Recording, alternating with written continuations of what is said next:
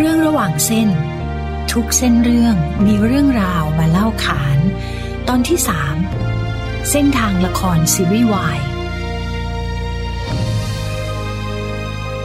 รายการเรื่องระหว่างเส้นจะมานำเสนอเสน่ห์ความน่าหลงไหลของวรรณกรรมร่วมสมัยค่ะ ที่มีทั้งประเด็น มีทั้งแง่คิด และการเชื่อมโยงกับบริบทของสังคมไทย ในแต่ละยุคสมัยนะคะ ซึ่งก็มีความหลากหลายของวิถีชีวิตผู้คนต่างๆ สะท้อนอยู่ในผลงานแต่ละชิ้นที่ยกมาด้วย หรืออีกในหนึ่ง เรื่องที่ได้รับความนิยมอยู่ตอนนี้ อย่างเช่นละครโทรทัศน์ เราก็นำมาเล่านะคะ เรื่องระหว่างเส้นตอน เส้นทางละครซีรีส์วายอยากจะชวนคุณผู้ฟังมารู้จักละครโทรทัศน์แนวหนึ่งที่เรียกกันว่า ละครซีรีส์วายค่ะ หรือว่าละครแนวหนุ่มน้อยรักกันนั่นเองนะคะ ซึ่งเมื่อก่อนนี้เนี่ยก็อาจจะมีจำนวนไม่ได้เยอะมากนะคะ แต่ปัจจุบันเนี่ยมีการสร้างละครซีรีส์วายเนี่ยปีละหลายสิบเรื่องทีเดียวค่ะ นอกเหนือจากเรื่องราวความรักของพระเอกกับนายเอก หรือว่าชายรักกับชายแล้วเนี่ยนะคะ ละครซีรีส์วายก็ยังมีประเด็นทางสังคม และก็วัฒนธรรมที่น่าสนใจมากนะคะ ละครซีรีส์วายในไทย ส่วนใหญ่ก็ได้อ้างอิงหรือว่าดัดแปลงมาจากนวนิยายค่ะ ที่เริ่มอ่านกันแบบแพร่หลายเฉพาะในกลุ่มผู้ที่ชื่นชอบก่อนนะคะ แล้วตอนนี้ก็แพร่หลายไปในหมู่คนต่างๆ มากมายค่ะ บางเรื่องเนี่ยก็สร้างชื่อเสียงจากการเผยแพร่ผ่านเว็บมาก่อน แต่ในตอนนี้นะคะ เราจะขอยกประเด็นจากละครซีรีส์ค่ะ เพราะถือว่า เป็นวรรณกรรม หรือว่าบทประพันธ์เช่นเดียวกันนะคะ เพียงแต่ว่ามีการผ่านการดัดแปลงบางช่วงบางตอนที่อาจจะดูล่อแหลม หรือว่าตัดฉากที่ออกจะดูเกินออกไปบ้างนะคะ เพื่อความเหมาะสมที่จะนำเสนอสู่สาธารณะได้ค่ะ กูรู้ว่ามึงกับกูเป็นผู้ชาย กูไม่อยากให้ทุกอย่างผิดไปมากกว่านี้แล้วอะถ้าเราตัดเหตุผลทุกอย่างทิ้ง และไม่คิดว่าเราเป็นอะไร สิ่งที่มึงอยากทำคืออะไร ผมอยากมีโน่ ประโยค ผมอยากมีโน่ ในละครเรื่อง Love Sick the Series น่าจะถือว่าเป็นจุดเริ่มต้นของละครซีรีส์วายหรือว่าละครแนวหนุ่มน้อยรักกัน ในวงการละครโทรทัศน์บ้านเรานะคะ นับตั้งแต่ละครซีรีส์ชุดนี้ออกมาในปี 2557 นะคะ ละครแนวหนุ่มน้อยรักกันเนี่ยก็เกิดตามมาอย่างต่อเนื่องทีเดียวค่ะ แล้วก็ออกอากาศทั้งสถานีโทรทัศน์ที่เป็นช่องหลัก แล้วก็เผยแพร่ผ่านทาง YouTube ด้วยนะคะ ก่อนที่จะรู้จักละครซีรีส์วายของไทยเนี่ย ครูโย ดร อภิรักษ์ชัยปัญหานะคะ อาจารย์ประจำภาควิชาภาษาไทย คณะมนุษยศาสตร์และสังคมศาสตร์ มหาวิทยาลัยบูรพาและเป็นนักเขียนบทละครโทรทัศน์นะคะ ที่มีผลงานด้านบทละครโทรทัศน์หลายต่อหลายเรื่องค่ะ เช่น ลูกผู้ชายพันดี ยอดมนุษย์ตามเทวดา เจ้าบ้านเจ้าเรือน ปีกทอง ลงเอยปริศนาอาฆาต ตะวันตกดิน และล่าสุดนะคะ ละครซีรีส์วายเรื่องคาด จะมาเล่าถึงที่มาที่ไปของละครวายให้ฟังค่ะ ละครซีรีส์วายเนี่ยมันเป็นงานศิลปะคือว่าเป็นศิลปะที่ได้รับอิทธิพลมาจากวรรณกรรมวายมาก่อนใช่ไหมครับ ซึ่งตัววรรณกรรมวายเนี่ยครับก็เป็นวัฒนธรรมของจริง ๆ เป็นวัฒนธรรมประชานิยมที่น่าจะเริ่มมาจากญี่ปุ่นเนาะนะครับ เราเรียกว่าวรรณกรรมประเภทนี้ว่าวรรณกรรมยาโยอินะครับ หรือ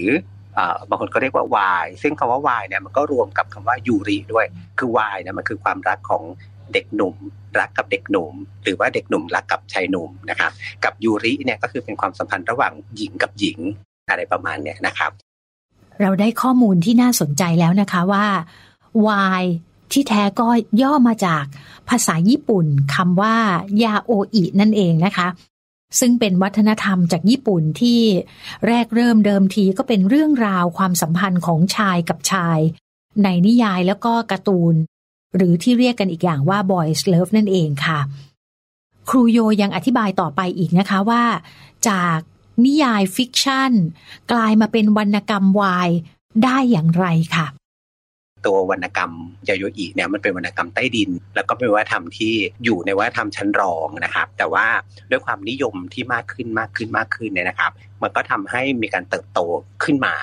ตัววรรณกรรมเนี่ยแต่เดิมนะครับ มันจะมีแบบเป็นการยืมเอาตัวละครเอกจากวรรณกรรมดังๆอ่าตัวละครเอกชายนะครับ แล้วก็มาแต่งจินตนาการไปเพื่อให้เขามีบทบาทที่เป็นเหมือนกับความรักกับเด็กหนุ่มด้วยกันหรือกับชายหนุ่มด้วยกัน หรือผู้หญิงก็ได้นะครับ ตัวละครพวกนี้นะครับ เราก็จะเรียกวรรณกรรมที่ยืมตัวละครเอกต่างๆ นานามาใช้เนี่ยนะครับ ว่าเป็นพวก fan fiction หรือว่าเรียกว่า fic เฉยๆก็ได้นะครับ เป็นเป็นคำศัพท์ในวงเนี่ยนะฮะซึ่ง มันก็ลุกลามออกไปมาสู่กันเป็นวรรณกรรมประเภทที่ยืมตัวบุคคลจริง ในเป็นไอดอลวงเกาหลีญี่ปุ่น หรือใดๆก็ได้แฮร์รี่พอตเตอร์หรือแม้แต่ตัวละครเอกในวรรณกรรมไทยก็ถูกหยิบยืมมานะครับมาใช้ในการสร้างเรื่องพวกเนี้ยนะครับเรียกว่าแฟนฟิก แล้วก็อีกกลุ่มหนึ่งจะเป็นกลุ่มที่แต่งขึ้นมาเป็น original เลยพล็อตใหม่เลยนู่นนี่นั่นเลยก็เลยเรียกรวมๆกันว่าเป็นวรรณกรรมวายด้วยเหมือนกันนะครับ เมื่อวรรณกรรมวายได้รับความนิยมมากยิ่งขึ้นเนี่ยนะคะ ก็มีคนนำมาทำเป็นสื่อประเภทอื่น ๆ หลายรูปแบบเลยค่ะ ไม่ว่าจะเป็นมังงะที่เป็นการ์ตูนนั่นเองนะคะ หรือว่าจะมาทำเป็นละครซีรีส์ก็ตามค่ะ แล้วก็เริ่มมีเส้นทางพัฒนาการที่ชัดเจนจนมีลักษณะเฉพาะนะคะ จริงๆแล้วตัวเส้นทางของตัวซีรีส์วายหรือวรรณกรรมวายนะครับ มันก็ มันมาจากพื้นฐานของวรรณกรรมแนวพาฝัน หรือว่าแนวโรแมนติกเป็นสำคัญใช่ไหมครับวรรณกรรมกลุ่มนี้ก็จะจบลงด้วยความสุขนะฮะมีความโรแมนติกเป็นสำคัญ มีเขาเรียกว่าสิ่งที่มันสาคัญที่สุดในวรรณกรรมวาย แล้วก็ในเนวซีรีวายคือว่าความสุขที่ได้เห็นเขารักกัน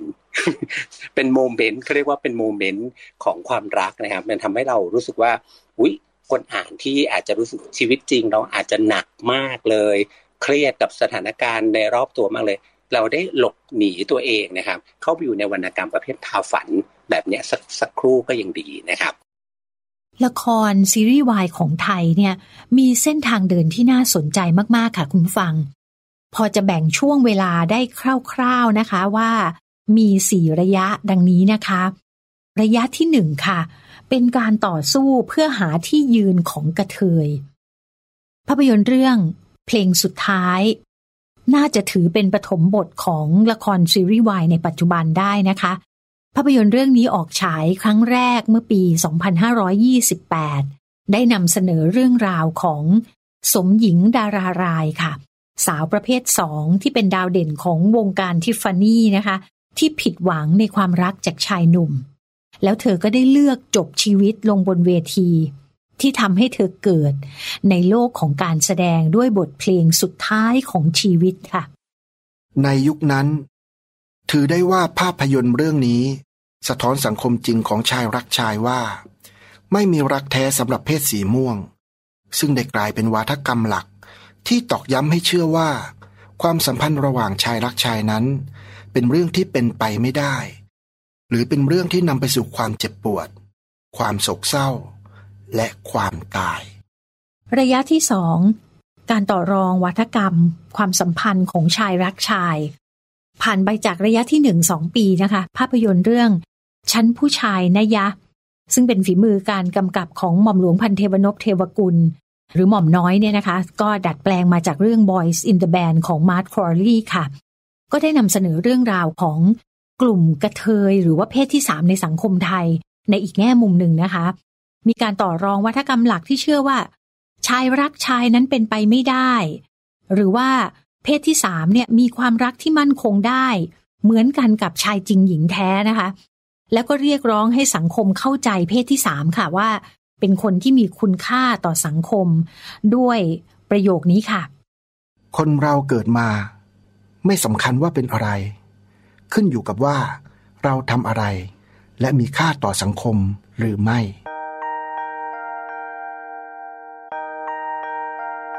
ภาพยนตร์เรื่องนี้นะคะ ออกฉายมาตั้งแต่ปี 2530 ค่ะแล้วก็ได้นำมาทำซ้ำในรูปแบบของละครเวที ซึ่งกำกับโดยรองศาสตราจารย์ ดรเสรีวงมนทานี่แหละนะคะ ซึ่งละครเรื่องนี้ค่ะ มีสถิติการแสดงถึง 200 รอบ ภายในเวลาแค่ 6 เดือนนะคะ ก็ถือว่าเป็นภาพยนตร์แล้วก็ละคร แนวชายรักชายที่ประสบความสำเร็จมาก ๆ ในยุคนั้นเลยนะคะ ระยะที่สามการเพรียกหาความรักแบบหนุ่มน้อยรักกัน พอถึงปี 2550 ค่ะคุณผู้ฟัง ภาพยนตร์เรื่องรักแห่งสยาม ได้สร้างกระแสหนุ่มน้อยรักกันในมิติใหม่นะคะ ถึงแม้ว่า แก่นของ ภาพยนตร์เรื่องนี้นะคะ ไม่ได้พูดถึงเรื่องของชายรักชายจริง ๆ จังๆนะแต่เป็นนิยามความรักในหลากหลายมิติมากๆค่ะ ทั้งความรักในแง่ของมิตรภาพ เรื่องของครอบครัว ความรู้สึกผูกพันที่มุ่งเน้นเเรื่องของความสุนทรีในด้านจิตใจ มากกว่าจะเป็นเรื่องของการอารมณ์นะคะ ประเด็นของภาพยนตร์เนี่ยก็พยายามที่จะเน้นว่าความรักเนี่ย อยู่เหนือแล้วก็ก้าวพ้นความใคร่ แต่แม้กันนั้นก็ตามนะคะ ฉากจูบของหนุ่มน้อยโต้งกับมิว ที่ละเมียดละไมท่ามกลางความเงียบนานกว่าสิบนาทีนั้น ได้สะกดทุกลมหายใจ เรียกเสียงวิพากษ์วิจารณ์ของคนดูทุกระดับ ต้องนับว่าฉากจูบของโต้งกับมิว เป็นจุดเปลี่ยนของภาพรักชายรักชาย ที่ปรากฏในภาพยนตร์ และความรับรู้ของคนในสังคม ชายรักชายไม่ใช่ภาพของกระเทย หรือเพศที่สามที่โหยหาความรักและเพศลดของผู้ชาย แต่เป็นภาพของหนุ่มน้อยหน้าตาดีสองคน ที่เรียกหาความรัก ความอบอุ่นซึ่งกันและกัน ระยะที่สี่ค่ะ การปรากฏตัวของหนุ่มน้อยรักกันในกระแสสาววาย ช่วงเวลา 5-6 ปีที่ผ่านมานี่เองนะคะ ที่ละครวัยรุ่นแนวทดลองเรื่อง ฮอร์โมนวัยว้าวุ่นซีซั่นหนึ่งถึงซีซั่นสามเนี่ยนอกจากจะสร้างปรากฏการณ์ใหม่ของละคร แนวสะท้อนปัญหาวัยรุ่นแล้วนะคะ ได้นำเสนอตัวละครวัยรุ่นแบบแรงๆ จับเป็นคู่คู่ อย่างเช่นสไปร์กับไผ่นะคะ ก็ยังเสนอภาพหนุ่มน้อยรักกันด้วยท่าทีแล้วก็น้ำเสียงที่เป็นปกติอะค่ะ คือไม่ได้มี ความโดดเด่นไม่ได้เน้นมากนะคะ ลบภาพของเพศที่สามที่กระตุ้งกระติ้งออกไป จากความรับรู้ของสังคมเลยค่ะ Love Sick the Series ก็ได้ตามมาติด ๆ เลยนะคะ ได้เปิดตัวละครสาววายอย่างไม่เหนียมอาย มีปุนกับโน่ ซึ่งเป็นเด็กหนุ่มชนชั้นกลางหน้าตาดีสองคน โชว์จูบด้วยค่ะ เหมือนกับคนรักชายจริงหญิงแท้ ที่เปิดหัวใจบอกรักกันอย่างซาบซึ้ง แม้เด็กทั้งสองจะรู้ว่า ชายรักชายผิดบรรทัดฐานของสังคม แต่เมื่อโน่ถามปุณว่า ถ้าเราตัดเหตุผลทุกอย่างทิ้ง แล้วไม่คิดว่าเราเป็นอะไร สิ่งที่มึงอยากทำคืออะไร ปุณตอบว่า ผมอยากมีโน่ การเลือกตอบว่าเราอยากมีกันและกัน แสดงเห็นว่าพลังของวัฒกรรมชายจริงหญิงแท้ มันคลอนแคลนไปมากในปัจจุบัน ปุนกับโน่ เป็นนักเรียนมัธยมปลายกางเกงสีน้ำเงินเนี่ยนะคะ กลายเป็นตัวละครคู่จิ้นของสาววาย แล้วก็เป็นต้นแบบให้เกิดคู่จิ้นหนุ่มน้อยอีกมากมายหลายคู่ตามมาเลยนะคะ ละครซีรีส์วายของไทยที่โด่งดังมากเนี่ย บางเรื่องนะคะ ดังข้ามประเทศไปถึงจีน เกาหลี เวียดนามกันเลยทีเดียวค่ะ ยกตัวอย่างเช่น Make It Right the Series รักออกเดิน Together with me อกหักมารักกับผม Sotus the series พี่วากตัวร้ายกับนายปีหนึ่ง สงครามแย่งผู้ รักแท้หรือแค่สับสน เดือนเกี้ยวเดือน บังเอิญรัก เขามาเชงเม้งข้างๆ หลุมผมครับ เรื่องนี้น่ารักมากสนุกมากค่ะเรียนได้ดูด้วยนะคะ นิทานพันดาว เรื่องนี้ดังมาก ๆ จริง ๆ นะคะ Kin Porsche The Series ปลาบนฟ้า นิ่งเฮียก็หาว่าซื่อ โอ้โห แล้วมีอีกมากมายเลยทีเดียวค่ะ ละครซีรีส์วายเหล่านี้เนี่ยนะคะ เสนอวาทกรรมชายรักชายแบบใหม่ ที่ว่าไม่ใช่เกย์ที่มีรสนิยมรักชายด้วยกัน และก็ไม่ใช่ตุ๊ด ที่แสดงออกว่าเป็นสาวแบบชัดเจนนะคะ แต่เป็นผู้ชายแมนๆสองคนที่มาเจอกัน แล้วก็เกิดความรู้สึกดีๆ ต่อกัน อยากปกป้อง อยากทนุถนอมซึ่งกันและกันค่ะ ครูโย ดร อภิรักษ์ชัยปัญหา นักเขียนบทละครโทรทัศน์เล่าถึง จุดที่พัฒนามาเป็นละครซีรีส์วายแบบไทย ๆ นะคะ ทีนี้ตัวซีรีส์ไทยเนี่ยนะครับก็ไม่ได้เป็น original ของโลกใบนี้ ก็คือเราก็ได้รับอิทธิพลมาจากตัวการสร้างสรรค์วรรณกรรมซีรีส์วายของต่างประเทศด้วยเช่นเดียวกันนะครับ เพราะมันเริ่มมีตลาดเกิดขึ้นมา แต่ถามว่าก่อนหน้านี้เรามีเรื่องราวเกี่ยวกับเรื่องของตัวละครที่เป็นชายชายแบบนี้ไหมมีนะครับ ซึ่งก่อนหน้านี้เนี่ยเรายังไม่เรายังไม่สามารถแยกได้ว่านี่คือวรรณกรรมวาย แต่ว่าเรามีตัวละครชายหลักชายเกิดขึ้นมาใช่ไหมครับแล้วก็ตอนอตอนนั้นเนี่ยเราก็ไม่รู้ว่าเรียกว่าอะไร แต่ว่าพอสุดท้ายแล้วเนี่ยเซนเตอร์ของทั้งสองประเภทเนี่ยไม่เหมือนกัน คือถ้าเกิดว่าเป็นซีรีส์ที่เป็นเราเรียกว่าเป็นซีรีส์เกย์ก่อนหน้านี้นะครับ ก่อนที่จะมีคำศัพท์วิชาการขึ้นมาใหม่ ที่เรียกกลุ่มหลากหลายทางเพศว่า LGBTQ เนี่ยนะครับกลุ่มเหล่านี้ซีรีส์เหล่านี้มุ่งเน้นที่จะนำเสนอแล้วก็ต้องการเอาเรื่องของประเด็น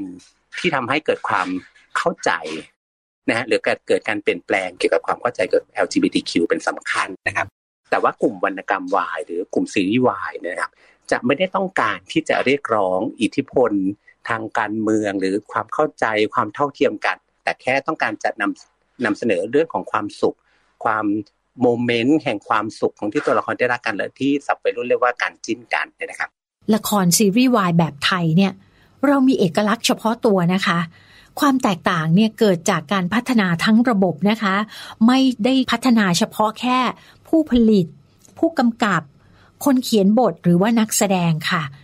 แต่เกิดจากคนดูนี่เองค่ะ ที่คอยวิพากษ์วิจารณ์ แล้วก็เรียกร้องให้มีการเปลี่ยนแปลงนะคะซีรีส์วายของไทยเนี่ย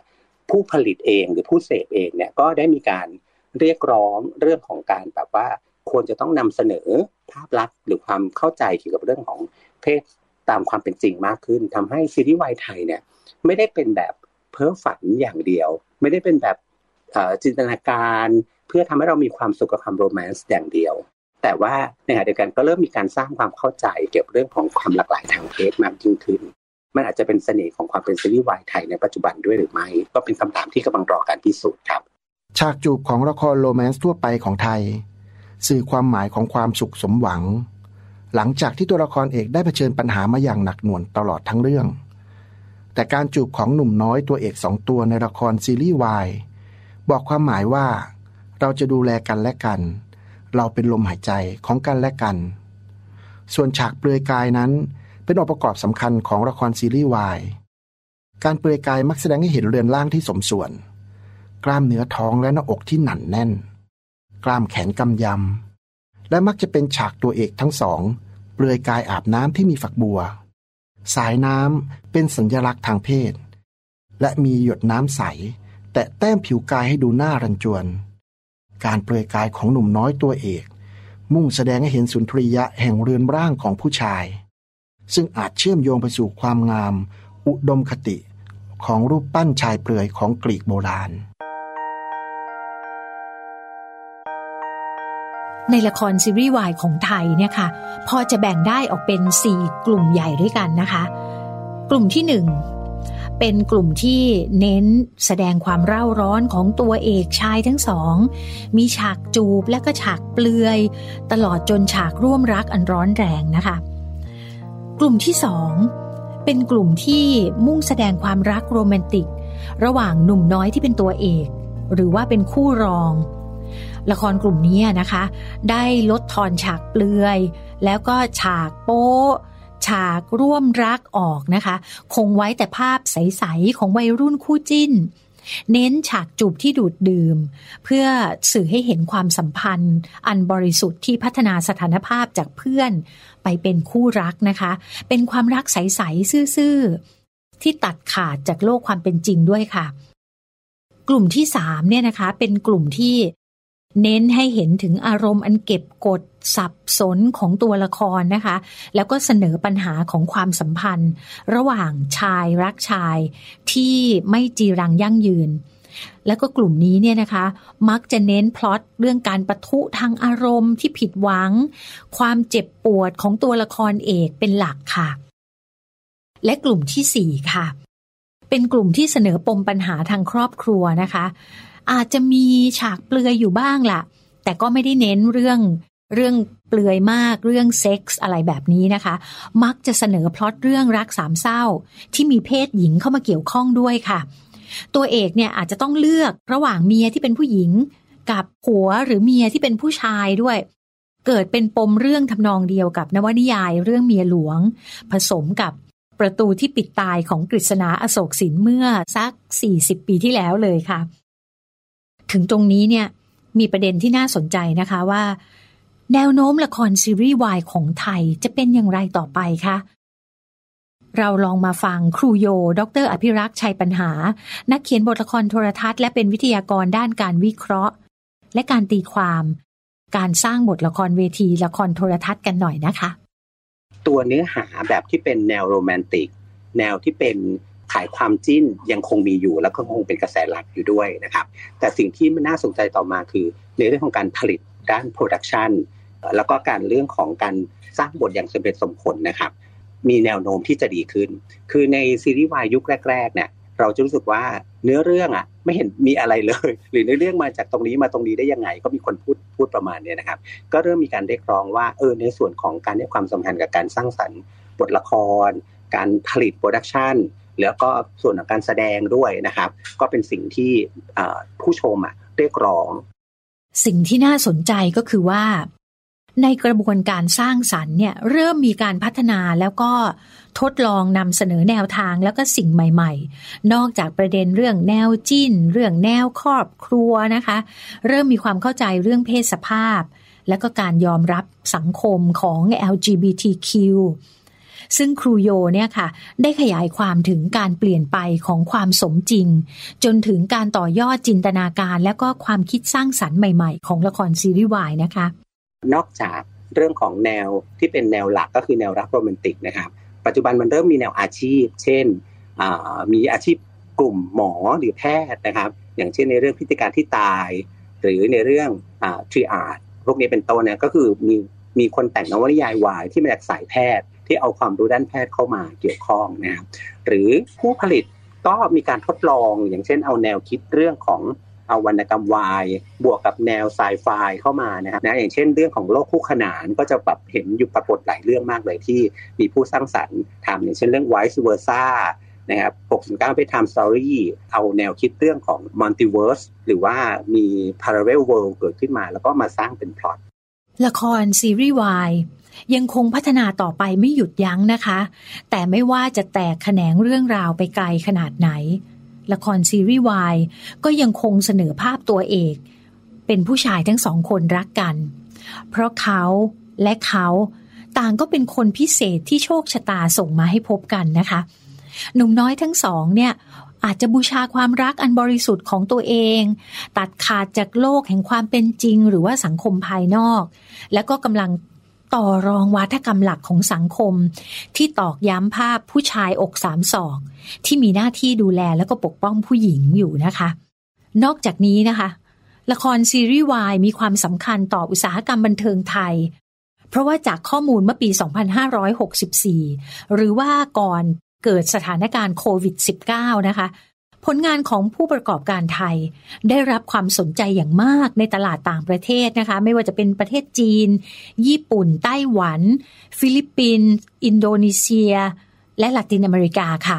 มีมูลค่าตลาดเนี่ยรวมมากกว่า 1,000 ล้านบาทแล้วนะคะ ถือได้ว่าประเทศไทยนี่เป็นหนึ่งในผู้นำด้านการผลิตคอนเทนต์ซีรีส์วายระดับโลกนะคะ แล้วก็น่าจะถือได้ว่าเราเป็น หนึ่งในเอเชียเลยทีเดียวค่ะ ซึ่งในการคาดการณ์ว่าน่าจะมีผู้ชมเพิ่มขึ้นมากกว่า 3 เท่านะคะ ผ่านแพลตฟอร์มออนไลน์ต่างๆ เนี่ยแหละค่ะ แล้วก็ด้วยการตลาดที่ตอบสนองผู้บริโภคเฉพาะกลุ่มนี้นะคะทำให้การจูบได้กลายเป็นสินค้าในสังคมบริโภคนิยมค่ะ เหมือนกับฉากเปลือยกายของหนุ่มน้อย ก็ได้กลายเป็นวัตถุทางเพศ และก็เป็นสินค้า ในโลกของความเป็นจริงด้วยนะคะ ในวันนี้แม้ว่าวรรณกรรมสายวายนะคะ อาจจะไม่จำเป็นต้องแอบซ่อนตัวเหมือนเดิมแล้ว และจะกลายเป็นช่องทางนำเสนอทางเลือก ผ่านอุตสาหกรรมบันเทิงขนาดกลาง ที่นับวันจะโตขึ้น โตขึ้น บทประพันธ์ที่มุ่งเน้นให้มีฉากจูบ ฉากเปลือย และการเสนอประเด็นความรักของชายกับชาย กำลังทดลองขีดจำกัดของการแสดงออกสู่สายตาสาธารณะ ไม่เพียงแต่ในรูปแบบบทบรรยายที่โจงแจ้งนะคะ แต่ผ่านภาพและเสียง ตัวแสดงจริง สิ่งเหล่านี้ค่ะกำลังท้าทายสังคมกระแสหลักว่า จะยอมรับหนุ่มน้อยรักกัน ทั้งในโลกของละคร และในโลกแห่งความเป็นจริงได้หรือไม่